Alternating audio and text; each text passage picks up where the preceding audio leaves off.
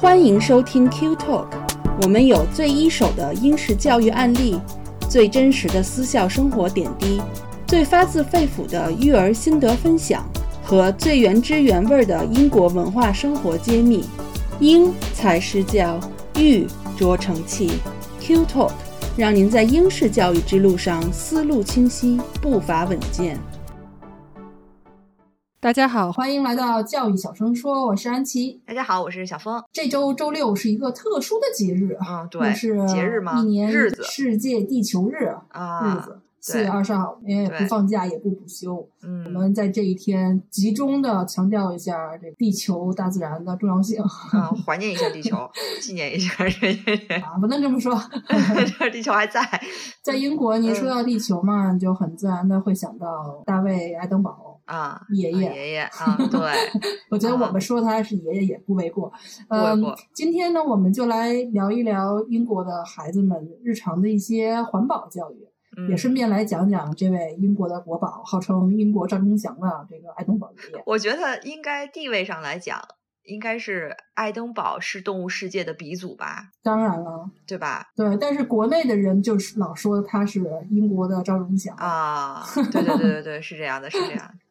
万物复苏的季节，嗯，对，其实现在年轻的一代 环保意识普遍都比较强哈，嗯，然后还有一些励志环保、励志宣传环保的小卫士，对，甚至有一些为这个未来的地球状况感到很焦虑的一些孩子啊，对，比如最典型的这个 Greta，这个瑞典那个到处不上课、到处抗议的那个小女孩儿，就是对，对，怎么讲呢？就是两面吧。我觉得就是她抗议这件事儿呢，我是觉得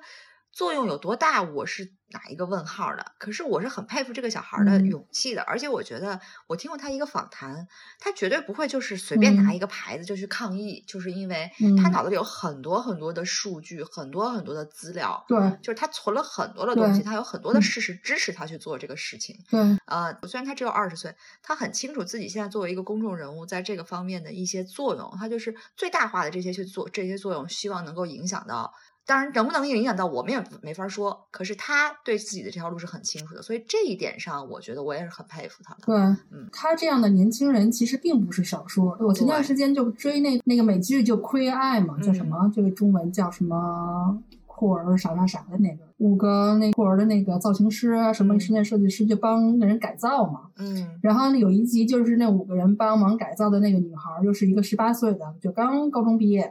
然后还没上大学的一个，她就是置身环保公益活动的，她成立了一个组织，嗯然后呢，她就是天天的废寝忘食的工作，这么一个美一个美国女孩儿，就是完全做的全是环保的各种项目。嗯，她的所有的同事都是跟她一个年龄层的年轻美国孩子，嗯，所以其实可以看到，这个在他们这一代孩子心中紧迫感其实是有的，环保意识其实是非常的强的，甚至都已经比上课还重要，比自己找工作还重要，就是这是一件正事儿。对。我是觉得呢，就我们其实不需要给孩子们制造焦虑哈，但是呢，在英国的话，我身边看来，对孩子的这个环保的教育，其实是从日常点点滴滴就渗一一点点渗透的，基本嗯上就是从衣食住行啊、书影音啊这几个方面。嗯小峰，我想问一下，你在英国的时候，就是在你你们娃的学校里有叫什么 Eco Governor 的吗？呃那个时候好像没有，或者是说高年级有，我们还没带到高年级就走了嘛。但是我们现在的学校有哦这个 Sustainability Ambassador，这个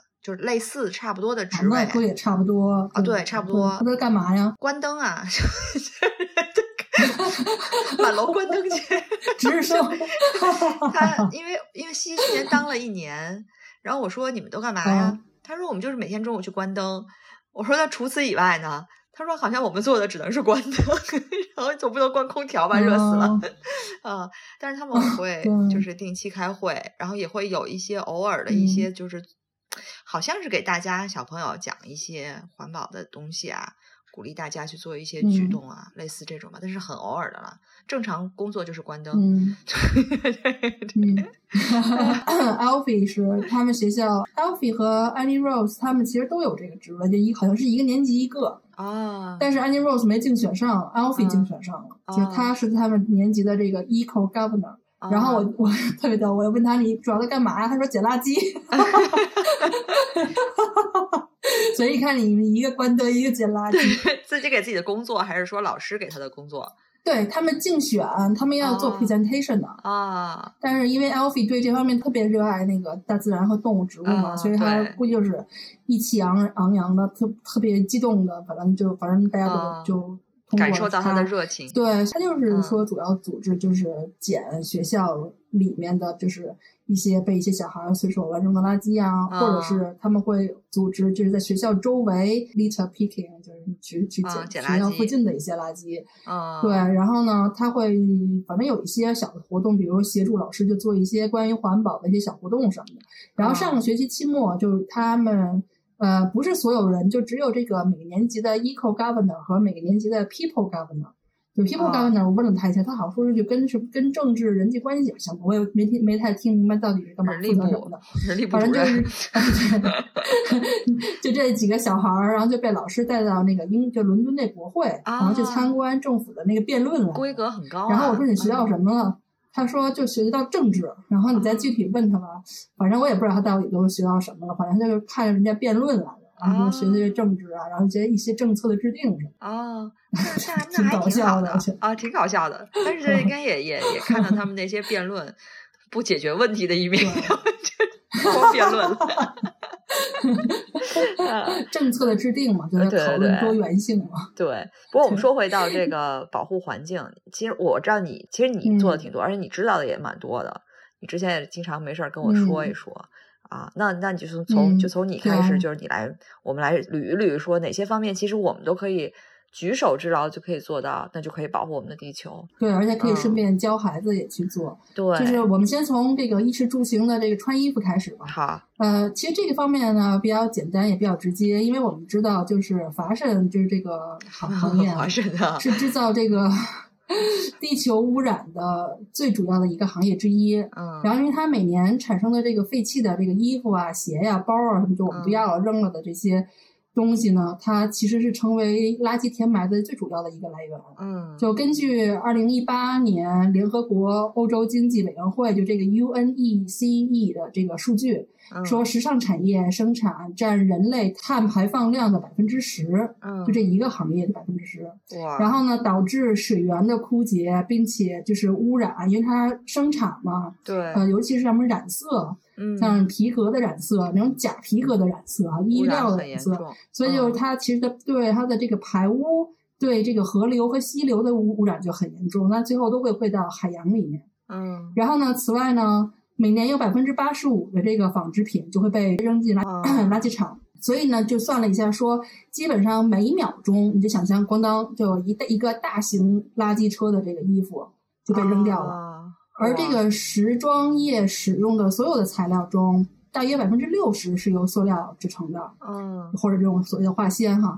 然后呢，你洗涤这些类型的衣服呢，就会将大量的微塑料，就那种小颗粒啊排放到海洋当中，然后就留存在这个海洋生物的体内。嗯那又有一部分呢，这个海洋生物就会被我们人类吃掉。反正最嗯后呢，就会报应在我们自己的身上，就是存留在我们自己的身体里，然后嗯产生各种各样的病。所以把体外的东西弄到了体内，就是你觉得它扔了，其实你就吃回来了。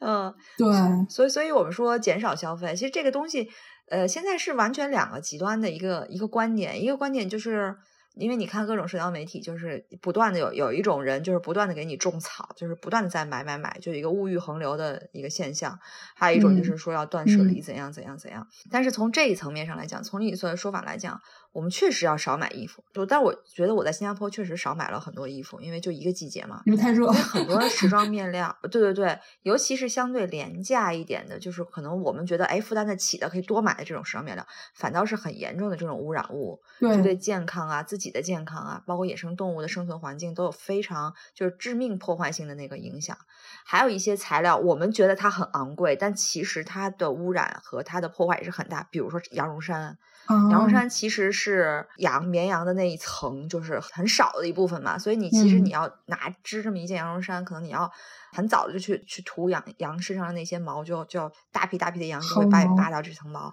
其实、对嗯。对，其实对他们是不好的，所以那个有时候羊绒衫的需求增大，其实背后是很多很多羊被年纪轻轻的就被，所以你想象一下。所以我我对，因为我我妈是一个重度的羊绒衫老年人爱好者对对，老年人都是那样。其实我个人一直没有鉴赏到羊绒衫到底有什么好，我总觉得穿着也冷，然后就是一个软而已。但是我现在想想，我我在写这个东西的时候，我就想我妈年轻的时候囤的那些羊绒衫，我说这背后有多少 羊毛啊！就还有一种就是聚酯纤维，聚酯纤维相对是个嗯比较便宜和廉价的材料，就是很多的你去看那个衣服的标签就能看到。那如果衣服的面料是这种合成聚酯纤维，就比如说涤纶啊、尼龙啊、腈纶啊，那它其实在洗的过程当中，那个洗衣机排出来的废水就会像你刚才说的，有很多很多的非常小的那种超细纤维就在里头。然后嗯即使经过了这个污水处理，还是处理不掉这些，因为它非常小，嗯它还是会流到江河湖海里头。那这些纤维就包含了你刚才所说的，就是那种特别有害的化学物质，然后呢嗯就被生物吃掉，然后有可能最后就转移到我们身上。嗯，我们就不太过多的讨论这些比较耸人听闻的一些数字了。就是针对现在这个情嗯况，其实我们像你说的，能做到的一个就是尽量少买衣服，尤其是这种快销的衣服，像一些大的这种连锁品牌，就是超级便宜，然后他就鼓励你嗯每季换，穿不好了就扔，就那种。那其实就是这就会产生大量的浪费。其实你买也可以，但是你就买质量好的。所谓质量好的，是说对。它是以品质为保障，就是说它有一些衣服，尤其像我现在主要买的好多衣服，都是它承诺你二十年之内都没事儿了，就是或者或者对、啊或者有问题，它也会给你保修。就是像那个啊。最著名的那个 Patagonia 这个户外品牌，啊，它不是之前啊。国内双十一的时候，它就是出这个广告，上面写的就把把自己的一件衣服放在上面，说不要买这件衣服，因为就是如果你还有很多件其他的衣服的话，他就不鼓励就是你啊买更消费这种没有用的、你不需要的东西。就是你真的买的话，你就买啊质量好的。那其实我们都知道哈，就对于妈妈来说，因为要给孩子买衣服，那娃其实都长得特别的快，那个脚也长得很对快。对，所以呢，这样你看校服吧，你每个学期都要买新的，然后鞋你知道没穿几下你就得换。所以呢，就是英国的学校里每个学期都有一个二手的校服售卖市集，鼓励家长把孩子穿不了的校服啊，只要是没有什么污渍、没有破洞什么的，你就可以捐给学校。嗯然后呢，学校就嗯再以这个很便宜的价格，就几磅，就一两磅、两三磅这种，嗯，然后出售。然后呢，他们就会把这个获得来的收入给学校，就支持学校的这个运营，而家长呢就能买到很便宜的这个校服，但是质量其实都还很好，就跟新的也没有太大区别，而且孩子其实穿一个学期也嗯差不多了。我不知道你们有没有类似这样的？对我们以前和现在学校其实都有，但是我们嗯以前会更多一点儿。以前我也就是刚入学的时候，因为没有经验，我就去买的那个全新的校服。但是以前我们也聊聊过，这个英国校服是非常贵的。其实英国的校服的质量因为是非常好的，面料各方嗯面都是非常好，尤其是私所以它才会很贵。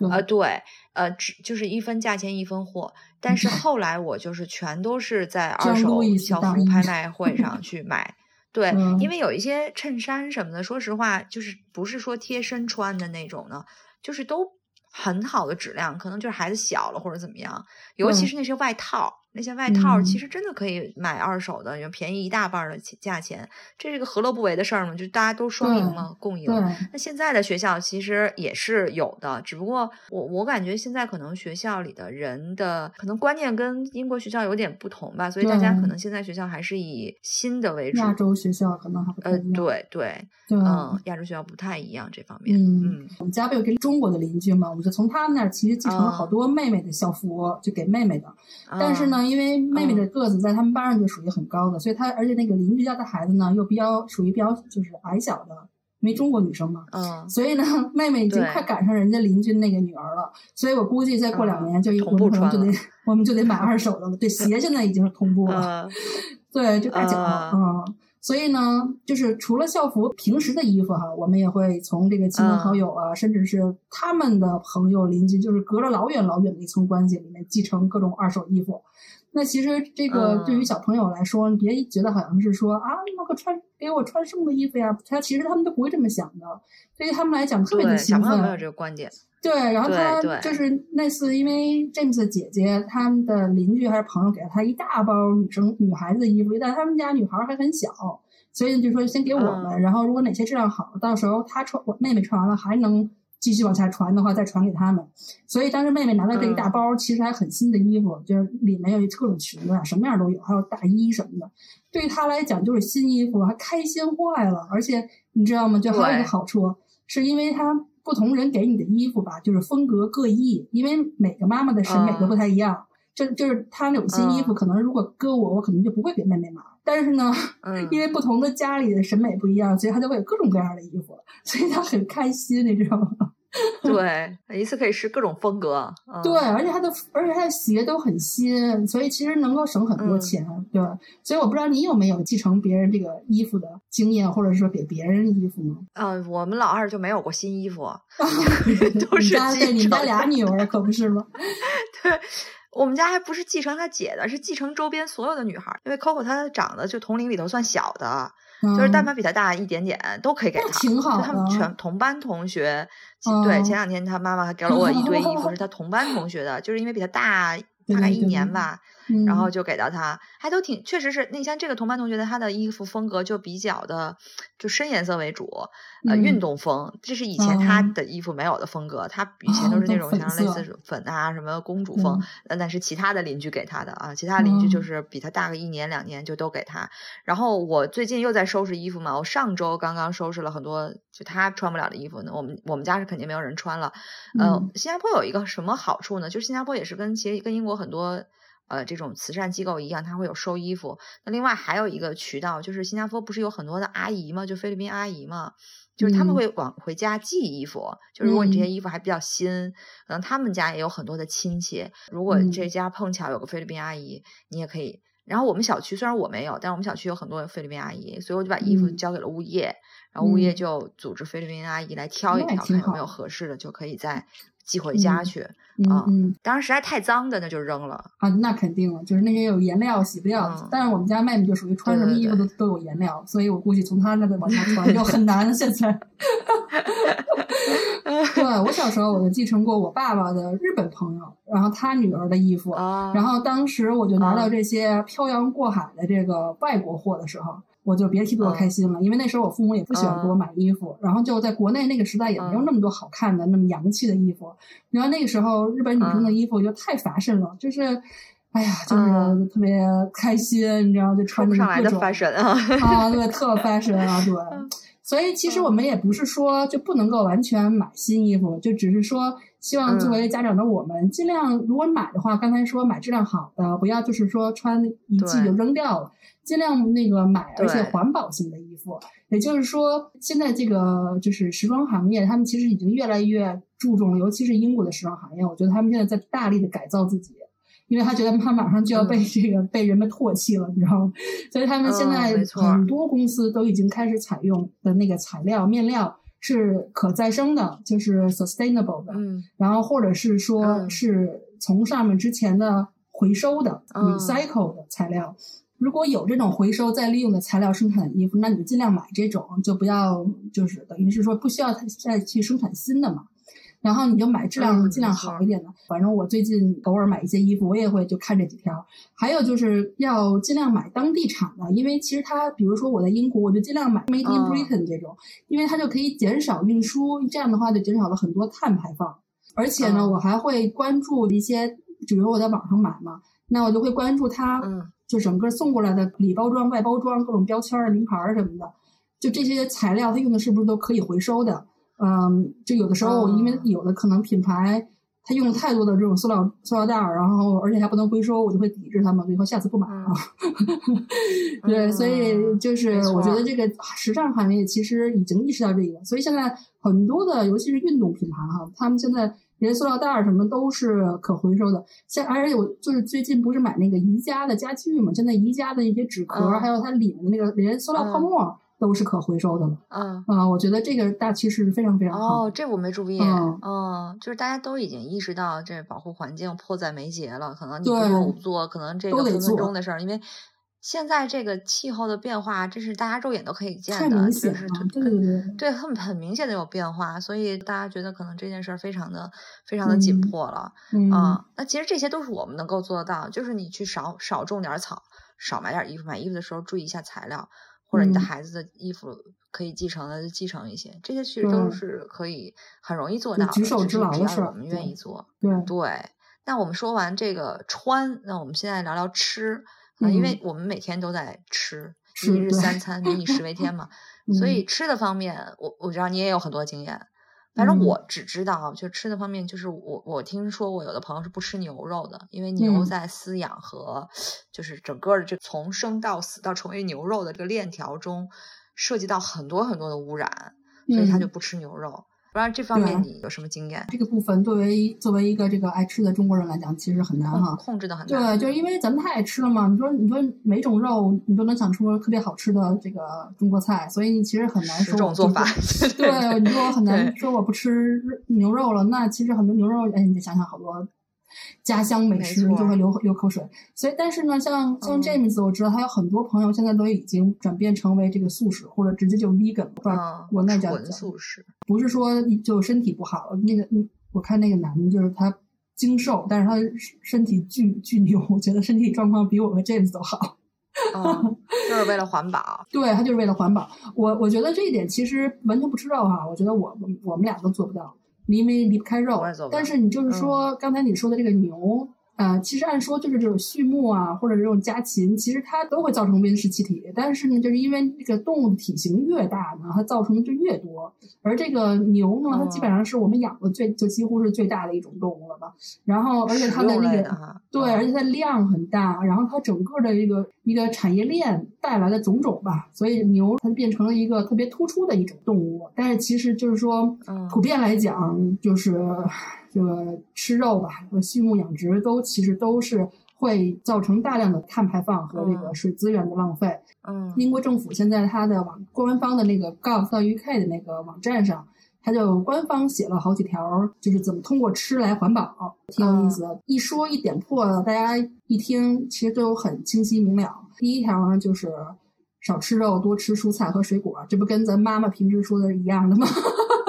对对对，多吃水果呀，多吃菜呀，啊。我虽然抵抵制不了这个肉类，但是因为我知道牛就是牛这个产业，呃，尤其是牛奶产业，所以其实我已经有三三到四年吧不喝牛奶了。呃，我现在就是所有的都用就是有机豆奶，纯植物的嘛。那 Alfie 和 Alfie 和 Annie Rose 呢 Annie Rose 完全不喝牛奶，然后 Alfie 是偶尔喝一点，哦，就还好。反正我就觉得先从我做起呗，我能做点是点呗。嗯，就是这，样，嗯，然后有的时候 Alfie 他我们会给他买一小，就是那种小桶的小桶装的，不会浪费。但他有的时候喝不了，要如果快坏了的话，我就偶尔就就是为了他不坏，我就倒到我咖啡里。嗯，但是基本上我看我跟他们讲，他们都知道妈妈基本上不喝牛奶，就是嗯因为减少减少 这个。牛奶的需求。嗯对，但是因为这个豆奶其实它它是含蛋白质的这个量是很高的，所以其实一点都不会说比牛奶差。嗯然后那个网站官方第第二条就是说要吃应季的这个蔬菜和水果，你看这个嗯又跟咱们跟妈妈说 的一样宗和妈妈说的妈妈的话说一样，对对对。不用官方说，你听你妈说就行了。对，就比如说你在英国哈，大冬天的你非要吃西瓜，那这个西瓜它就是要么从欧洲或者非洲运过来的，要么就是大棚里培育出来的。嗯那这两种都就是都会耗费大量的能源和水资源，你不管是运还是种，嗯对吧？然后它都会排放大量的碳，所以你吃应季的话，就是用当季的这个呃阳光和和水培养出来的这个菜和水果呢，就会减少这个问题，就是能嗯减少就减少呗，从一点一点做起。对，那第三点呢，就是说要计划好你一周或者接下来几天吃的饭都要吃什么，你要按照这个计划去采购，就避免你买大量的这个食物，然后造成浪费。嗯就根据这个政府的数据说，英国每年就会产生一千五百万吨的食物浪费。嚯。嗯，因为也也 确实是因为我们也知道，他西方人分餐，他分餐其实很多小孩吃不完也就扔了。对嗯，就对不像我们的好像老传统，可能还会比如说放冰箱里头，第二天，比如尤其是肉菜，可能青菜就不行了，肉菜有的时候隔夜，有的人还吃。但我现在知道英国也有很多那个 apps，好像是可以从附近的餐厅或者超市。就是免费或者是就是少量的钱就去拿他们当天剩下来的不要的食物。首先，他们就当天可能快到了七点以后，他们就会就是非常大的折扣去卖这些东西，就不要浪费嘛。但是这个也我觉得也不能说你因为它便宜，然后一块儿哇拿回来一堆面包，你又吃不了，最后还是浪费，或者是对自己身体不好硬塞进去。反正这个也是权衡一下，对吧？啊。不过你如果一大家子人，就是一大家子的话，对，你可以试一试。嗯，对，其实这个吧，就是等于是让资源有效的流动吧，然后你也可以省一些钱。嗯，英国各大超市，因为它经常，因为它不是有一个货架日期嘛，那那个货架日期过了的话，其实对它的保质期就不是一回事儿，对它的一个保鲜的程度其实没有影响。所以，当它接近一些货架日期的时候，这些超市就会联系像 James 他们这种公益的这种组织，然后就会把这些新鲜的一些食物就给那些，比如说流浪的人或者是难民，就是因为你你卖又不合适，但是你扔了又可惜，嗯，就等于是给一些需要食品的一些人，然后这些组织呢就会发放下去。我觉得这个也挺好。然后最后一点，他就提到的是说，这个关于食品的包装。嗯，就最近这一年吧，我发现就经常在就那几大超市网站上送货嘛。嗯，就平时我们都很少去超市买，都是直接送货。那其实就会发现很多的产品，它的包装都已经发生了改变。嗯，比如说包牛排的，过去你说它可能两边都是塑料什么的。对。啊，还不能回收，现在是基本上就是都可以回收了，而且它现在会纸，对，然后它会用那种防水比较好的纸，有的是，嗯，就是你可以直接就可以回收，反正就都是基本上我们现在回收的那个垃圾桶的那个量，要比不可回收的垃圾桶的那个垃圾的量要多很多，就大一一倍多吧，嗯，就说明大部分的包装都在用。所以这个超市其实已经非常注意这些食品的这个过度包装啊，然后还有不可回收的这些包装。然后我们其实作为家长可以教育孩子，就是。因为你平时要让他们，比如说把自己吃完的东西扔了嘛，扔到垃圾垃圾桶里去，不要放在桌子上或者就搁那。嗯，那我们就会告诉他哪些是可以回收的，哪些不可以回收的呀。嗯，那比如说有一些酸奶哈，它上面撕了一层膜，有可能是可以回收的，有可能不可以回收。嗯，然后呢，那个小碗是可以回收的，然后小碗那个外面一般还包着一层，就是写一些产品信息的那些。啊。纸对，就围成纸，然后他们这个设计成特别轻松就就可以撕下来的，不是说你是抠也抠不下来那种，轻轻的一击就下来了。那个纸就可以回收，然后那个盒也可以回收。那我们就会让他把那个纸放到回收的桶里，然后把那个小碗儿拿水给冲干净，然后再放到那个回收的垃圾桶里。嗯，反正就是这点他们现在都都可以做到。嗯，但是我觉得政府说的那个第一点、第二点。我们家妹妹就做不到，因为她吃蔬菜一直是个问题。哦，我们也是，她就不听妈妈的话，她不不多吃蔬蔬菜，她只吃水果，但是所以她老长口疮。哦，对我们家就是不吃蔬菜，也是一个也是一个问题。而且说实话，老二挺不环保的，除了穿别人的衣服之外，这一点还行。他每次扔垃圾还是没有，对我还需要再引导一下。他还是就是一股脑儿全都扔到那种，因为新加坡的这个可能还小吧。对，新加坡回收垃圾这个不是说强，也不是强制性，它是也是在大力鼓励的，但是也是不是说所有家庭都会做，因为新加坡每个家庭，呃，如果是你住公寓的话，每个家庭都会有一个垃圾道。那是太方便了，你就是打开垃圾道的门儿，然后你就垃圾就扔进去了。所以有很多可能啊，你现在还是垃圾道呢？对，现在有垃圾道，有点像过去，有点像过去我们国内的垃圾道 啊。但是就很多家就人就觉得方便嘛，他可能就直接垃圾倒了。那你像你把小碗还得冲啊什么的，有的人就嫌麻烦啊。所以，但是新加坡也确实是因为前两天我也收到一个通知，说是要去领那个每家一户的那个可回收的那种专用的垃圾桶。因为我们家是有个自己的，就是拿了一个宜家的箱子做了一个可回收的垃圾桶，平时就是下去扔就把这个，因为你要可回收的垃圾你要单独自己下楼去扔。那你不回收的，可能就直接垃圾道扔下去了，呃，所以我觉得新加坡也是在慢慢的做。但是我刚来的时候，在三年前，我真的觉得就是相比于英国，因为英国很早很早，基本上塑料袋就开始收费啊，或者是说就是鼓励大家不要用塑料袋嘛。但是新加坡真的是。一层一个塑料袋，一层一个塑料袋。我去 Bread Talk 买面包，他每个面包给我套一个塑料袋，完了之后在外面再套一个塑料袋，再再整个再套一个塑料袋，怕我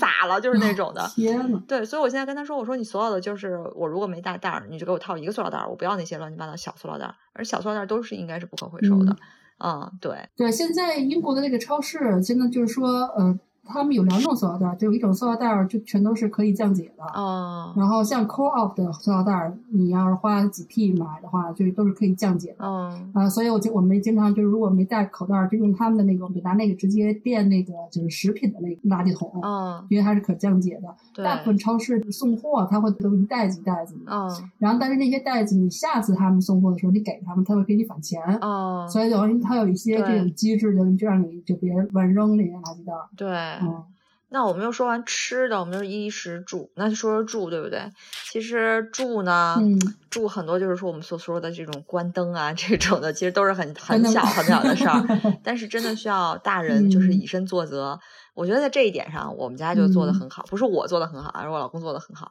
就我们 我们老公永远跟他嗯所有的人屁股后面关灯，就是关电扇、关空调，你们以后应该用智能的，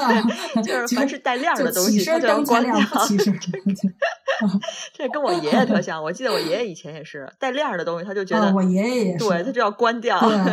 那个啊。关灯锁门。对，所以每次我们家就不会出现这种，比如说出去玩儿，然后发现回来电风扇还在开。其实这个很容易发生，因为下坡太热了，你就会经常忘了关电风扇。我知道我有朋友他跟我说，是，都有阳台嘛，阳台都有电风扇，很容易就是晚上黑天，然后在阳台上歇一会儿，回来就电风扇就亮一整夜，因为就看不见电风扇还嗯在转，而且现在电风扇都没有噪音。但我们家就嗯是永远都会有一个人在默默的检查所有东西是不是关了。挺好。嗯就这个就是这个就是最简单的一嗯个，就是随手关灯，随手关掉不必要的这些电器啊。包括这个，比如说这这个抽油烟机的这些灯啊，什么的都都是可以要随手去看对关的。那比如还比如说你你经常嗯会度假的话，那你度假其实你可以把除了冰箱和安保系统以外，其他电源全都断掉。这一方面也是很安全的，嗯就避免了一些什么失火的隐患啊，对对吧？一方面也很节能，嗯，对我们家就是 James 就每次都他就关。我记得有一次就是好多好多年前，嗯，然后我们也是全家一起出去旅游，也是好几周。嗯然后当时他就为了省电嘛，就把电闸给关了，嗯而且他也是就是 省得火呀什么的，就把煤气也给关了。嗯然后回来以后就发现我们家冰箱里东西全长毛了，全坏了。然后还有一个冰柜嘛，冰柜已经淌水了。然后我说坏了，我那个那么多速冻饺子，让他看着对着好几大袋的速冻饺子都化了，我都欲哭无泪了。对，我们俩清理那个冰箱和那个冰柜就花了好长时间。后来长记性了，就知道，嗯因为它其实那几个闸都是分开的嘛，嗯我们就会知道，就是说你把其他的闸关了，它会把烧水的呀、灶台呀什么的那些都给关了，嗯它会把冰箱那个留着，长记性了。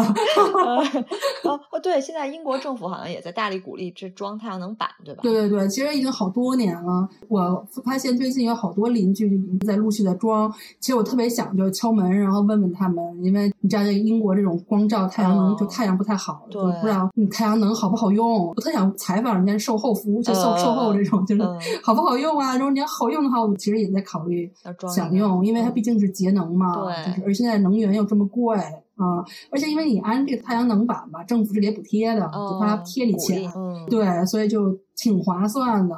嗯，其实英国人都有花园或者是说每住公寓有有阳台。嗯孩子在学校呢，他们就会学习到很多这种关于花园的一些跟环境保护相关的。比如说呢，老师就会告诉他们说，你们要在家里多种一些对蜜蜂、蝴蝶其他昆虫友好的这种植物，就是哦 bees and butterfly friendly 的这种植物。那这些植物其实它大部分都不会有那种特大、特美艳的那种花朵，哦所以它不属于那种极具观赏性的植物。哦，但是其实是对蜜蜂和蝴蝶的这个繁衍是特别有帮助哎。这个我还真的是第一次听说，哎，因为我们以前学校好像嗯，就是每年种向日葵，我知道，但是没说单独提说蜜蜂、蝴蝶，它对保护环境 它有什么作用啊？就那我来听你来讲一讲啊，快速的普及一下。嗯就是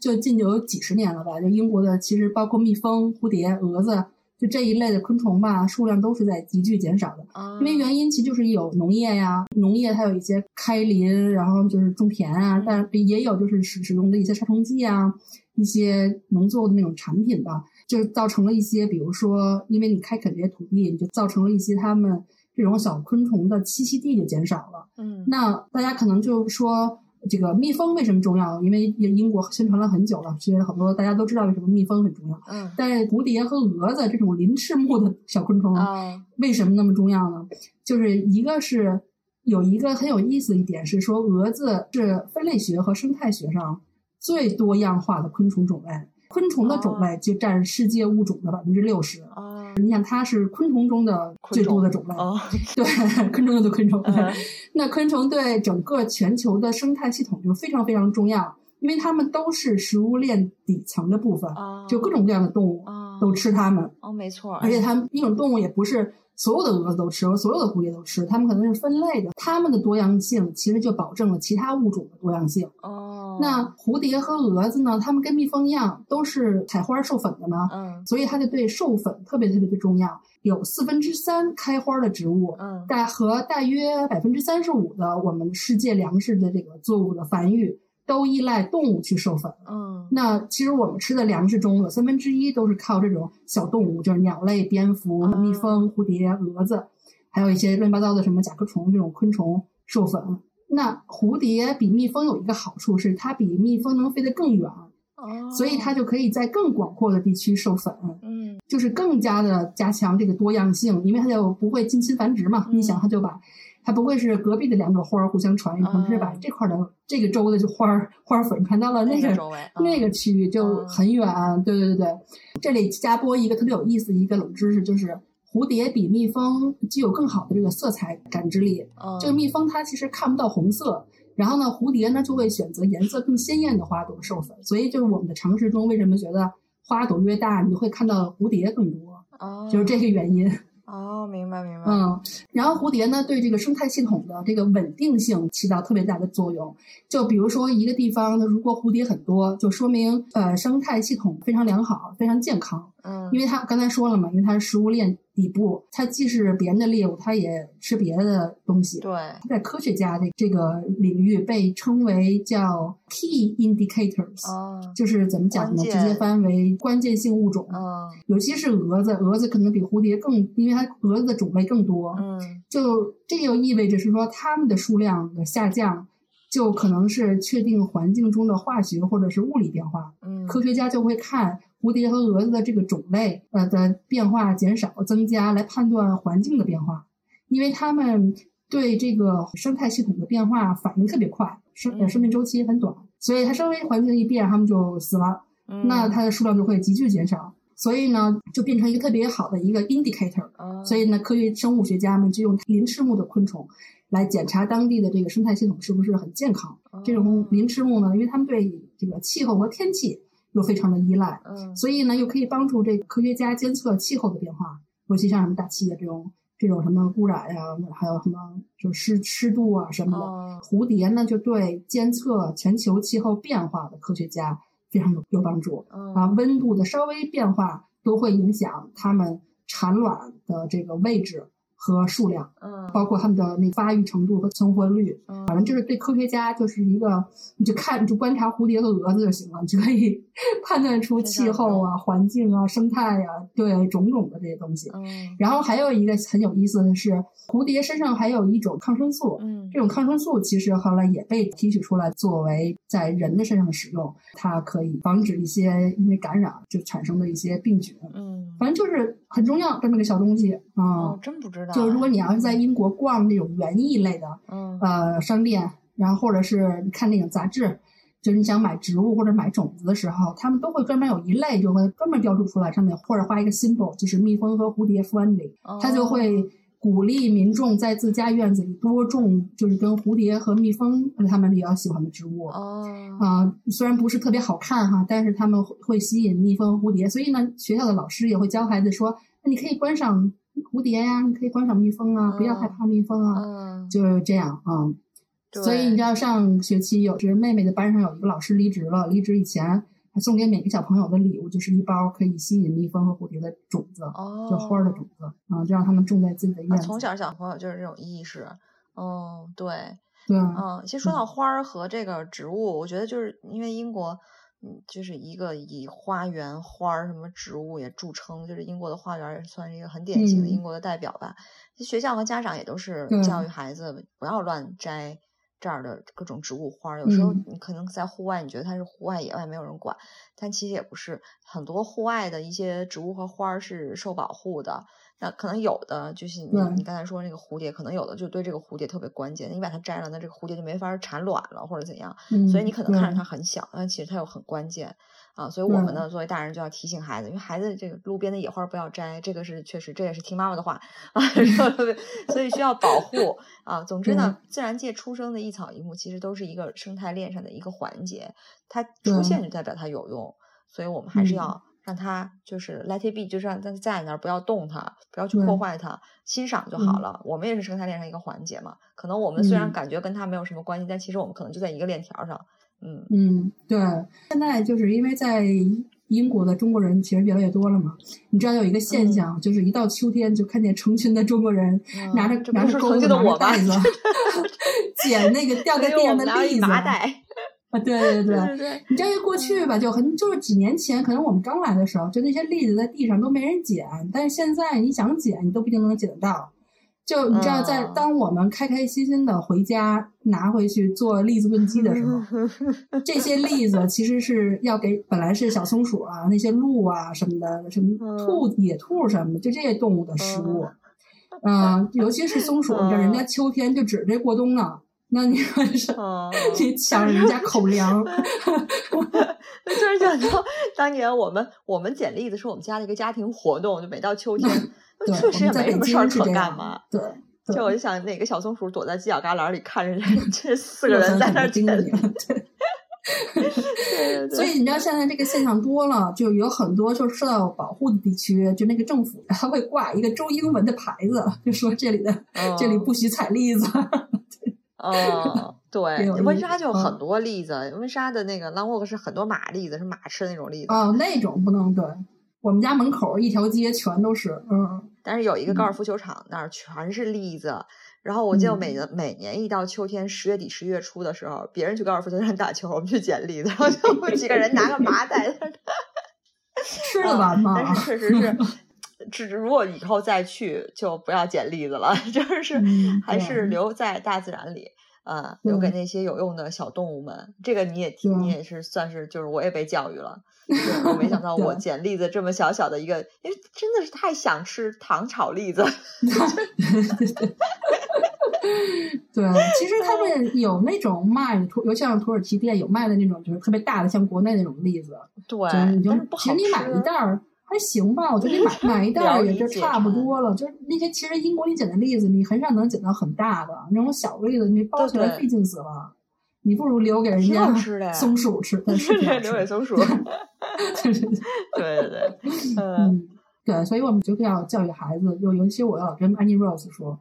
就是你不要去乱去采花儿去。我说你那个花儿，你给人揪下来，人就死了。那些果子你带回家，你也没用，对吧？你不如留在大自然里，留给那些需要的小动物们。你说一人薅一把，很快就没了。嗯，对我觉得就是说啊，除了那种荒野求生的这种场景，我们必须要从大自然里这个获取生存的物资。就是你一般这种嗯生活中，我觉得你就就放自然一马吧，就留在那儿。嗯，对，我我前嗯两天还看见一个新闻，就是说现在学校和政府就会鼓励大家在花园里头不要把篱笆围得太死，就是下面要露一点儿，就说给小刺猬。这也是我最近才知道这个新闻。啊，你最近说这个才知道，最近才知道，我不知道英国它这个英国现在的刺猬会这么的急剧下降。因为我也没见过刺猬，说实话，我在我在我就见过一次刺猬，我也没觉得这个物种，我一直觉得刺猬哦，这种我老见到刺猬，是吧？？不会不会出现这种断崖式下降，而且他们还做过一个叫《英国刺猬现状报告》，就说这个乡间啊，因为现在这种可能砍伐啊，各种各种的这些活动啊，人类的活动就越来越不适宜这个刺猬的生活了。因为它它需嗯要生活的那个树篱笆底下和野外的那种田边的那种地带，可能它生活的地带也比较有限吧。但是现在这种，要不就篱笆围得很紧，对吧？他又没法主要是在乡村，你知道被高速公路上车压啊扁，对好多次了。对对对对对，嗯所以做这个研究的人员就希望，就说大家在自己的这个院子里给刺猬留一个活口，让它有一个容身之地，就简单的打一个孔，把这里外的绿色空间连起来，刺猬可以安嗯全的四处活动就行。因为刺猬其实也嗯没有什么，不像老鼠。说实话，你有时候看见老鼠，觉得哎呀挺可怕，的或者怎么样，但是刺猬又没有害，对不对？其实是个刺猬特别可可爱。我小时候在家里还养刺猬，你那个篱笆你都不需要打孔，就是它那个篱笆，你其实只要就是它下面不要完全封死，下面你留个缝儿嗯就行。这原理是这样，就是因为嗯一只刺猬它。是要就是需要每天晚上都需要跑几公里去觅食或者是求偶，所以它其实活动的范围嗯特别大。如果它就刚跑一嗯会儿，就就进一死胡同，转半天它也转不出去。哦你说那它很难哦去觅食，它会忍饥挨饿，你知道吗？所以呢，就是只有说把这些绿色空间都连起来，才适合它们生存。还有一点是说，不要把那种大的那种黑色的塑料袋儿之类的这种东西留在花园里，因为它们有的时候会误食，或者是会被缠住。嗯而且呢，就是比如说就是在花园里面，有时候我们会杀那个鼻涕虫嘛。嗯就是你杀鼻涕虫的话，用那种药剂，还是要用有机的，不要用那种化学有有毒的那种，因为刺猬嗯它主要就吃毛毛虫和鼻涕虫。那你想，它要是吃嗯了被化学制剂杀死的鼻涕虫，那它们也就会被毒死了。嗯，其实你你说你最近几年才知道，我是可能有十几年了，这十几年前英国就这样。我当时带我父母嗯去苏格兰就去玩儿，那个我上厕所，那厕所门口就就贴着那个小小海报，就说他们有嗯专门有个刺猬保护组织，然后他就是说你如果看到刺猬，请你就是请你打个报告，你告诉他们，因为他们要统计就是当地的刺猬的数量是否减少，是否有哦增加，就是那个时候就已经在急剧的减少，哦现在是还是同样的情况。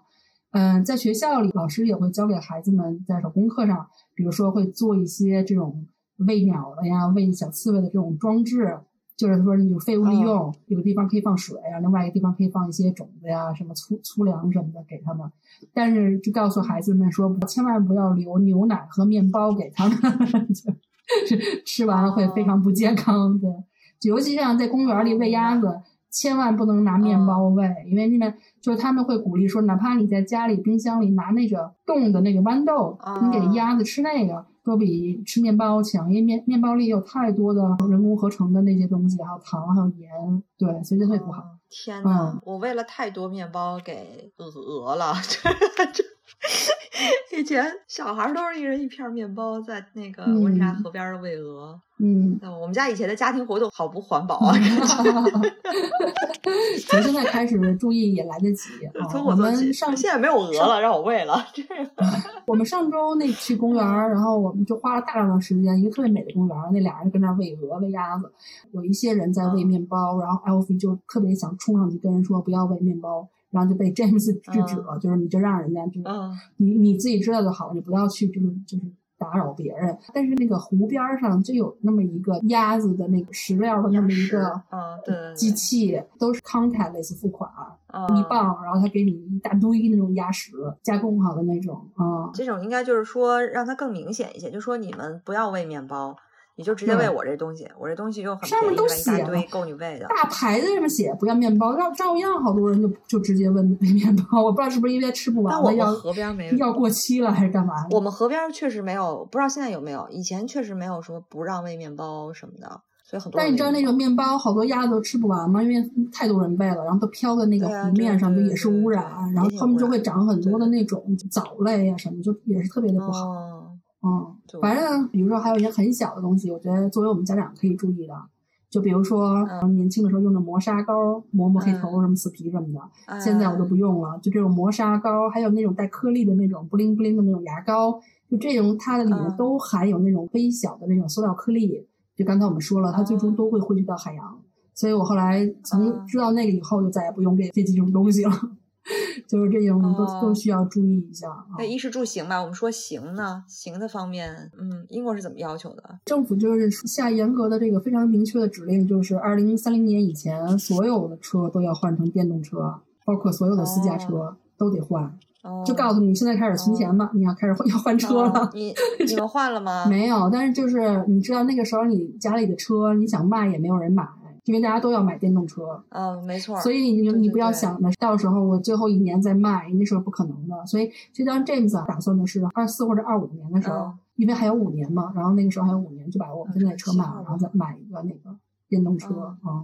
但你说，虽然孩子们不开车，但是他们在学校的教育是，他们是知道这个政策的，而且他们现在知道，就是伦敦大部分的公车都已经换成电动的了。就经常是在路上，Alfie 就会指着一个红巴士跟我说：“哎，你看这个车是电动的，就那种。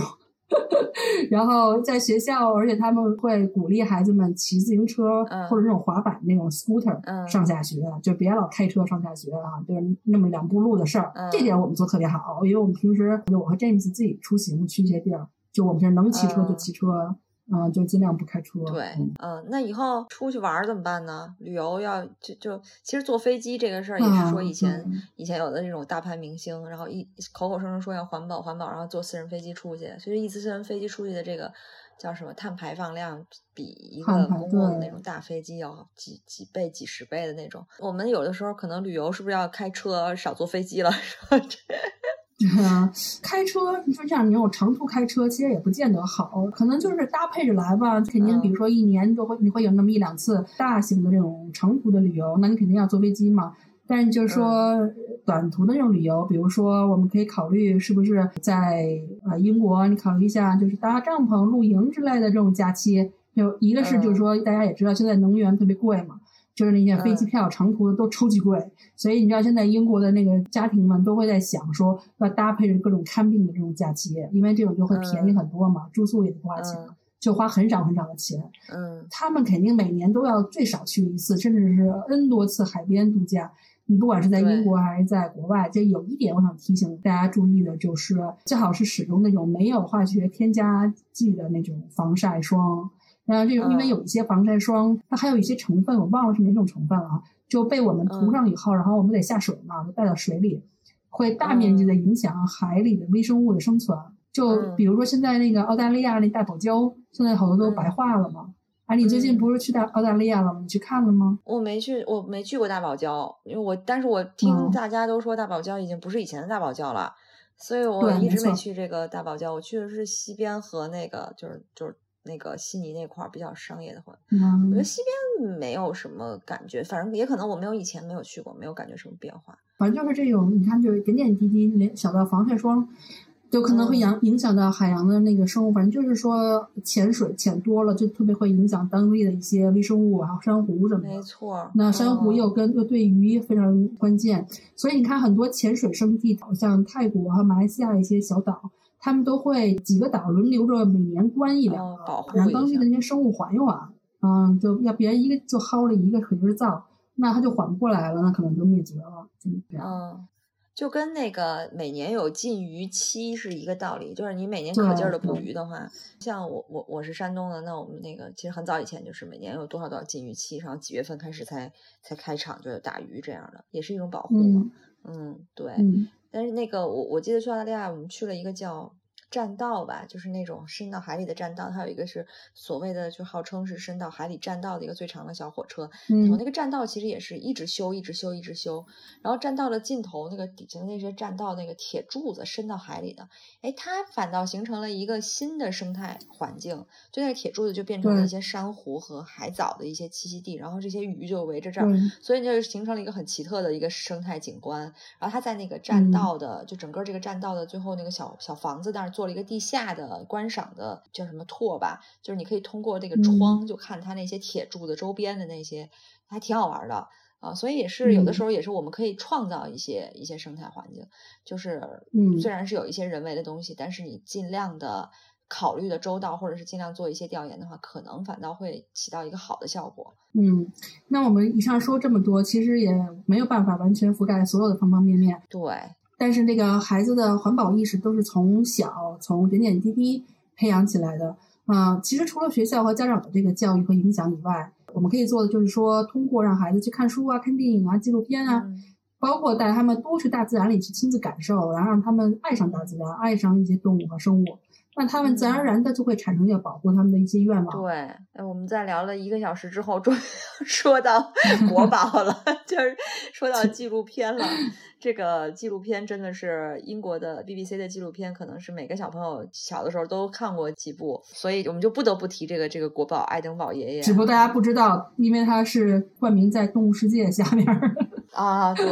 但我们的最早的启蒙就是《动物世界》啊。对，《动物世界》其实那个时候咱们没有很多条件去拍，其实他们都是大量的购买的 BBC 的一些镜头，对，好多都是爱丁爱丁堡的拍的。但是现在的技术可以说是是真是日新月异啊！你看他现在拍的那些，这个最新的一个我没看，什么这个蓝色星球啊，什么脉动这几个我看的，哇塞，这个真的是。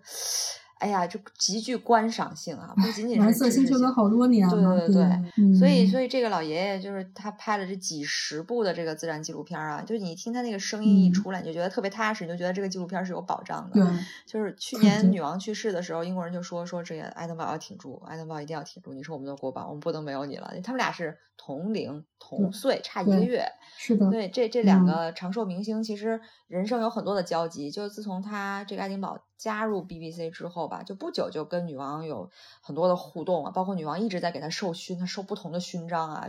他现在姓是爵士，对，就一直给他授不同的勋章。然后那个呃，查尔斯很小的时候和安妮公主很小的时候，那做爱登堡已经开始做那个动物节目，他就到这个白金汉宫去给这两个孩子展示怎么跟鹦鹉还是跟哪种鸟的一些互动，好像就是就是那时候查尔斯才十岁，可能不到吧。你看现在已经七十，马上就要加冕了。啊！但是最近前两天女王去世的时候，当时就流传出了一个非常有有意思的视频，就是他们两个最后一次在女王的后花园拍了一个视频，就主要是讲女王后花园的那些植物。就女王会一个个说这个树是什么时候种的，这个树是谁给谁种的，我给谁种，我姨妈种的什么什么，这是什么植物？女王其实也挺喜欢植物的，特别喜欢各种花，而且如数家珍。然后这时候突然有个飞机过去了，然后女王那个眼神情特别好，大家可以找看看，然后就说：“哎。”怎么特别像特朗普的声 音？就是那种，就听起来特别像特朗普，因为嗡嗡的特别吵嘛。嗯，对对对，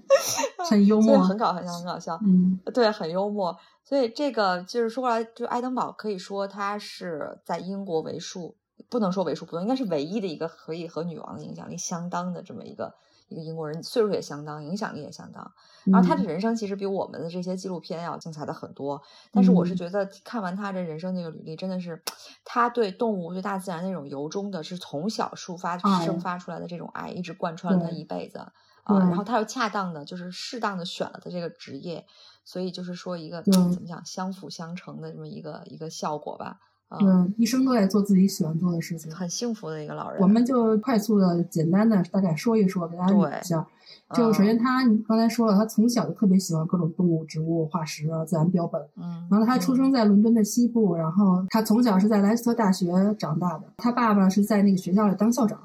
然后他们兄弟三个嘛，另外两个其实都已经去世了，就只有他是最长寿的一个。他是特别特别的喜欢这个动物、植物。他有多喜欢呢？就他从小的时候就已经收藏了一个小型的这个博物馆，就跟那个纳博科夫似的。纳博科夫不是写过关于蝴蝶的嘛？嗯，他也是自己收集了一个博物馆的蝴蝶。那这个爱登堡收集了这种各种各样的这个化石的标本，就受到了很多他身边朋友的崇拜啊。然后十一岁的时候，他听说附近动物园缺蝾螈，叫蝾螈就是我们说的那个水里的蜥蜴，娃娃鱼就是蝾螈的一种嘛。呃，对，娃娃鱼，对。他就是去那个他们家附近的池塘里抓了一大把，三个便士一个，然后就给卖出去了。说明一个是他很有这个经济头脑，另外说明他对这些动物的这个栖息地是了如指掌的。话说我们前两天就弄我们家那花园的时候，我们家那池子里也发现了三只蝾螈，还有几只青蛙。然后过两天我们发现那个青蛙的卵里还孵出小蝌蚪了。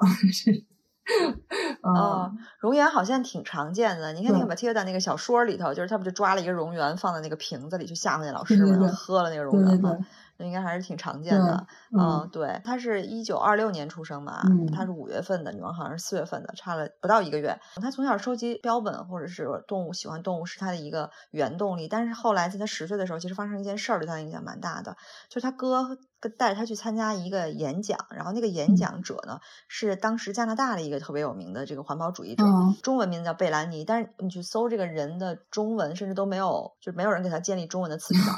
就是他的这个影响力还是。不如爱登堡对，然后其实他外号叫 Grey Owl，叫灰猫头鹰嘛。就这个人就是很牛，就是他是非常专注的一个环保主义者。然后他就凭着一己之力救了那个濒危的那种加拿大那种海狸。就是他有一次好像在路上怎么样，发现了一个海狸妈妈。啊，具体怎么救我也不知道。总总之呢，他在那次演讲当中就讲了这个过程。爱登堡的哥哥后来才回忆说，爱登堡为什么一生会从事这个东西。说其实当时爱登堡就被这个人的这种保护环境的这种力量所征服了，而且他也非常佩服这个人对于加拿大荒野动物的那种保护。因为在一九三六年，大家想想那个年代，各种工业就是如火如荼的时候，没有人会想到保护环境这个东西的。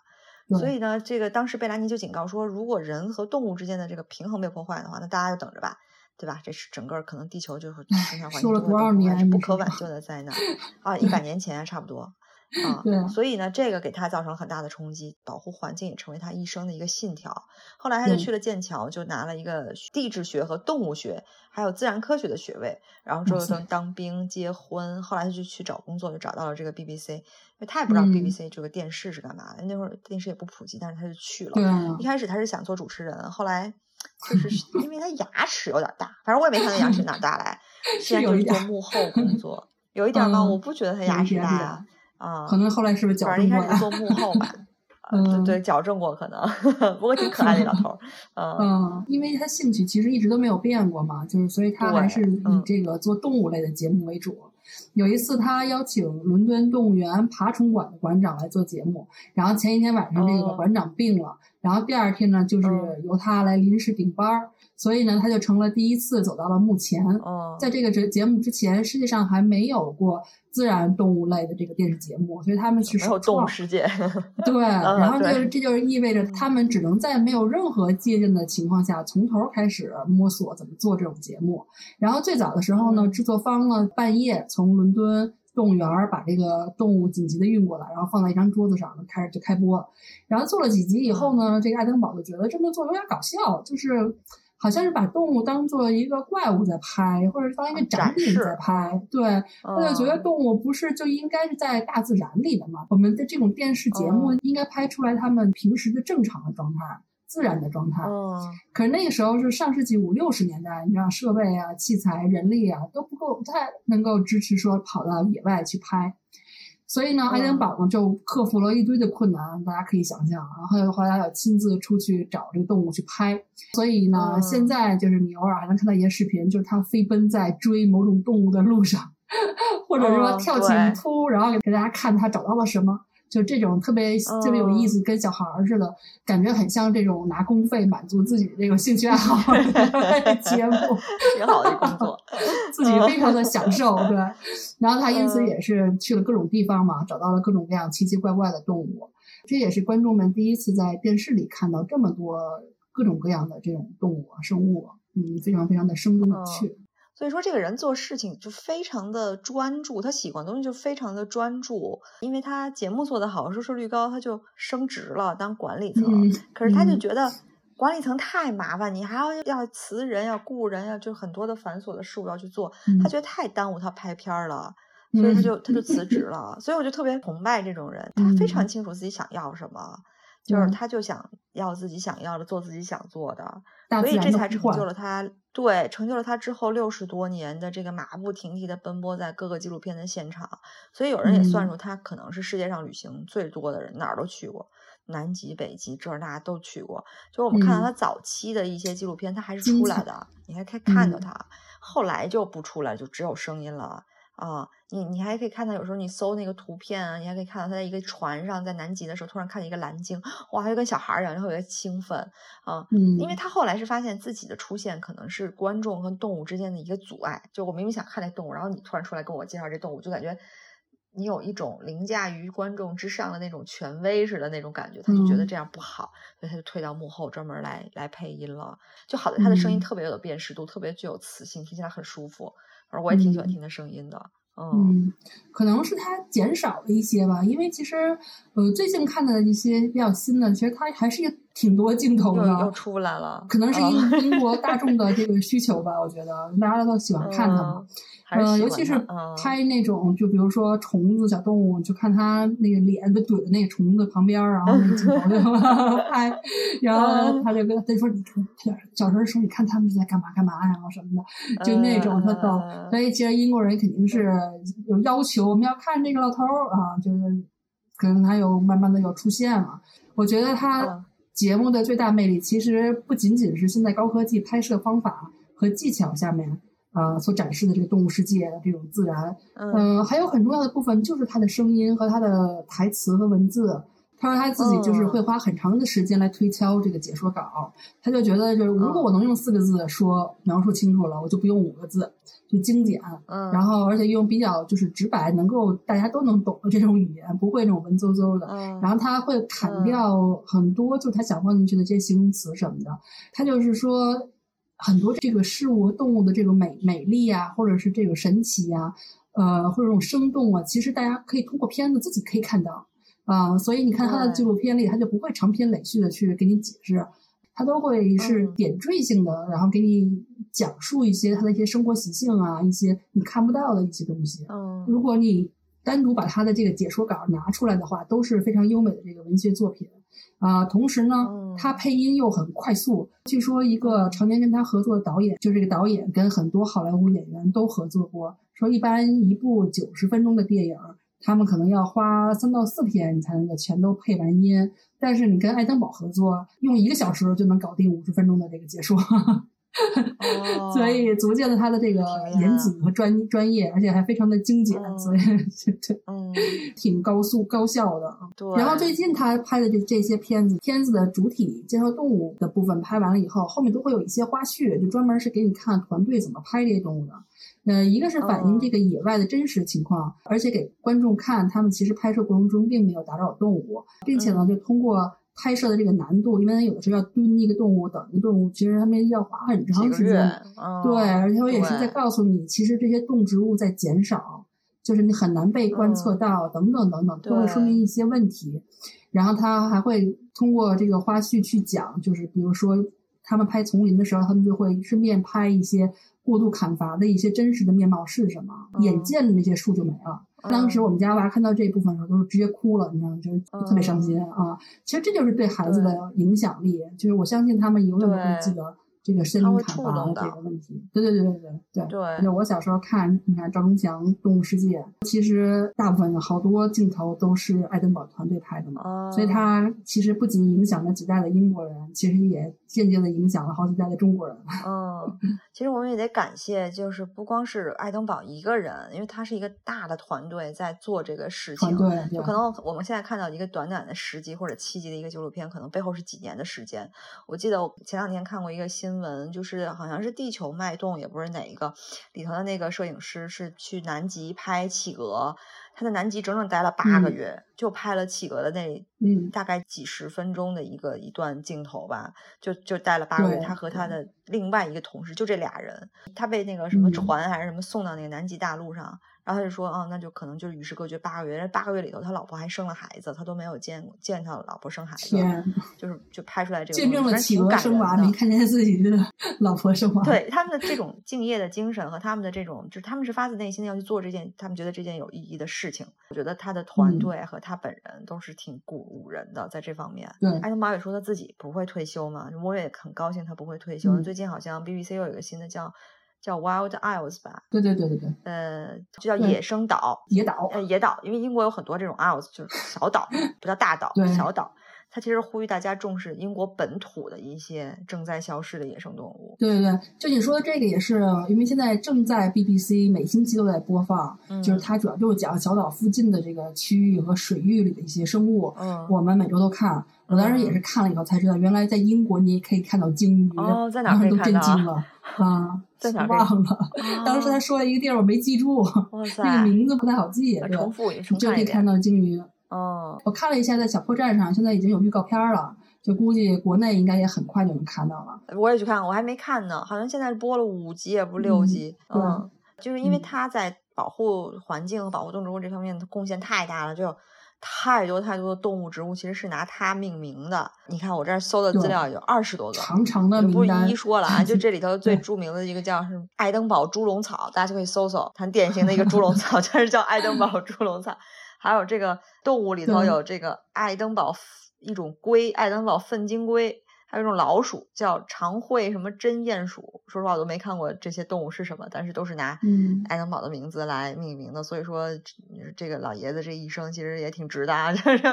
还留下了这么多动植物。是我们我和 James 当时我们俩没结婚呢，然后当时在国内买那个 VCD、啊 DVD 看那个 BBC 这些节目，然后当时我们俩就老老学他其中说一句话说，这是我们什么有史以来第一次在镜头上记录下这个啊，动物，对对对。或者说他们我们第一次发现了这个新的物种，然后我们就老形容他这个。对，特别的特别的有磁性。他拍了这么多，其实他现在他自己的儿子嗯也在做这方面，但他的儿子更偏向于古生物和考古的那那块儿。他现在在澳洲做教授啊啊，所以所以也是算是子承父业，哦挺好的，也说明他的他的影响到了自己的家人。他拍了这么多纪录片，他其实。一方面是为了记录，它另一方面主要还是想呼吁大家都去想做好自己的职责，要看到这个世界是多么的物种是多么的丰富多彩。美丽，对，大家要嗯保护它。比如说在那个海洋系列，我记得那个镜头，就是他说他去到世界的任何一个海域都可以看到大量的塑料垃圾，而且一些海鸟和海龟的胃里头都可以看到触目惊心的这种塑料碎片。鲨鱼里也有，对，对播出之后就对王室以王室为主的整个这个社会就有很大的震动嘛。就女王当时在就在他们那个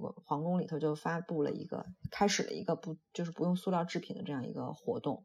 就是那个《蓝色星球二》，其实也是嗯二零一六、二零一七吧，算是几很很多年前了，算是。嗯嗯，其实我觉得他属于在英文里讲属于 inspiring 的人，就是他会启发和激励很多的人去从事相关的行业，或者是行动起来去保护这样我们的那个生态系统。除了呃他的这个系列，其实还有很多类似的电影和视频，嗯或者这纪录片，其实我们都可以给娃看，而且有很多的书。就在这里呢，我们也鼓励大家，就是除了绘本和小说哈、也多给孩子看一些这种 non-fiction 非虚构类的书，嗯因为这一类的书里面有很大一部分都是关于动物、植物、自然环境，包括一些濒危动物、植物，或或者是已经灭绝了的，嗯就是让孩子们多了解大自然啊、呃原始是什么状况，现在什么状况。就是他也许会会很爱动物，他也许很爱植物，嗯这个你可能都都不知道，从侧面去影响他。那其中有一有一套书，其实我很推荐，嗯，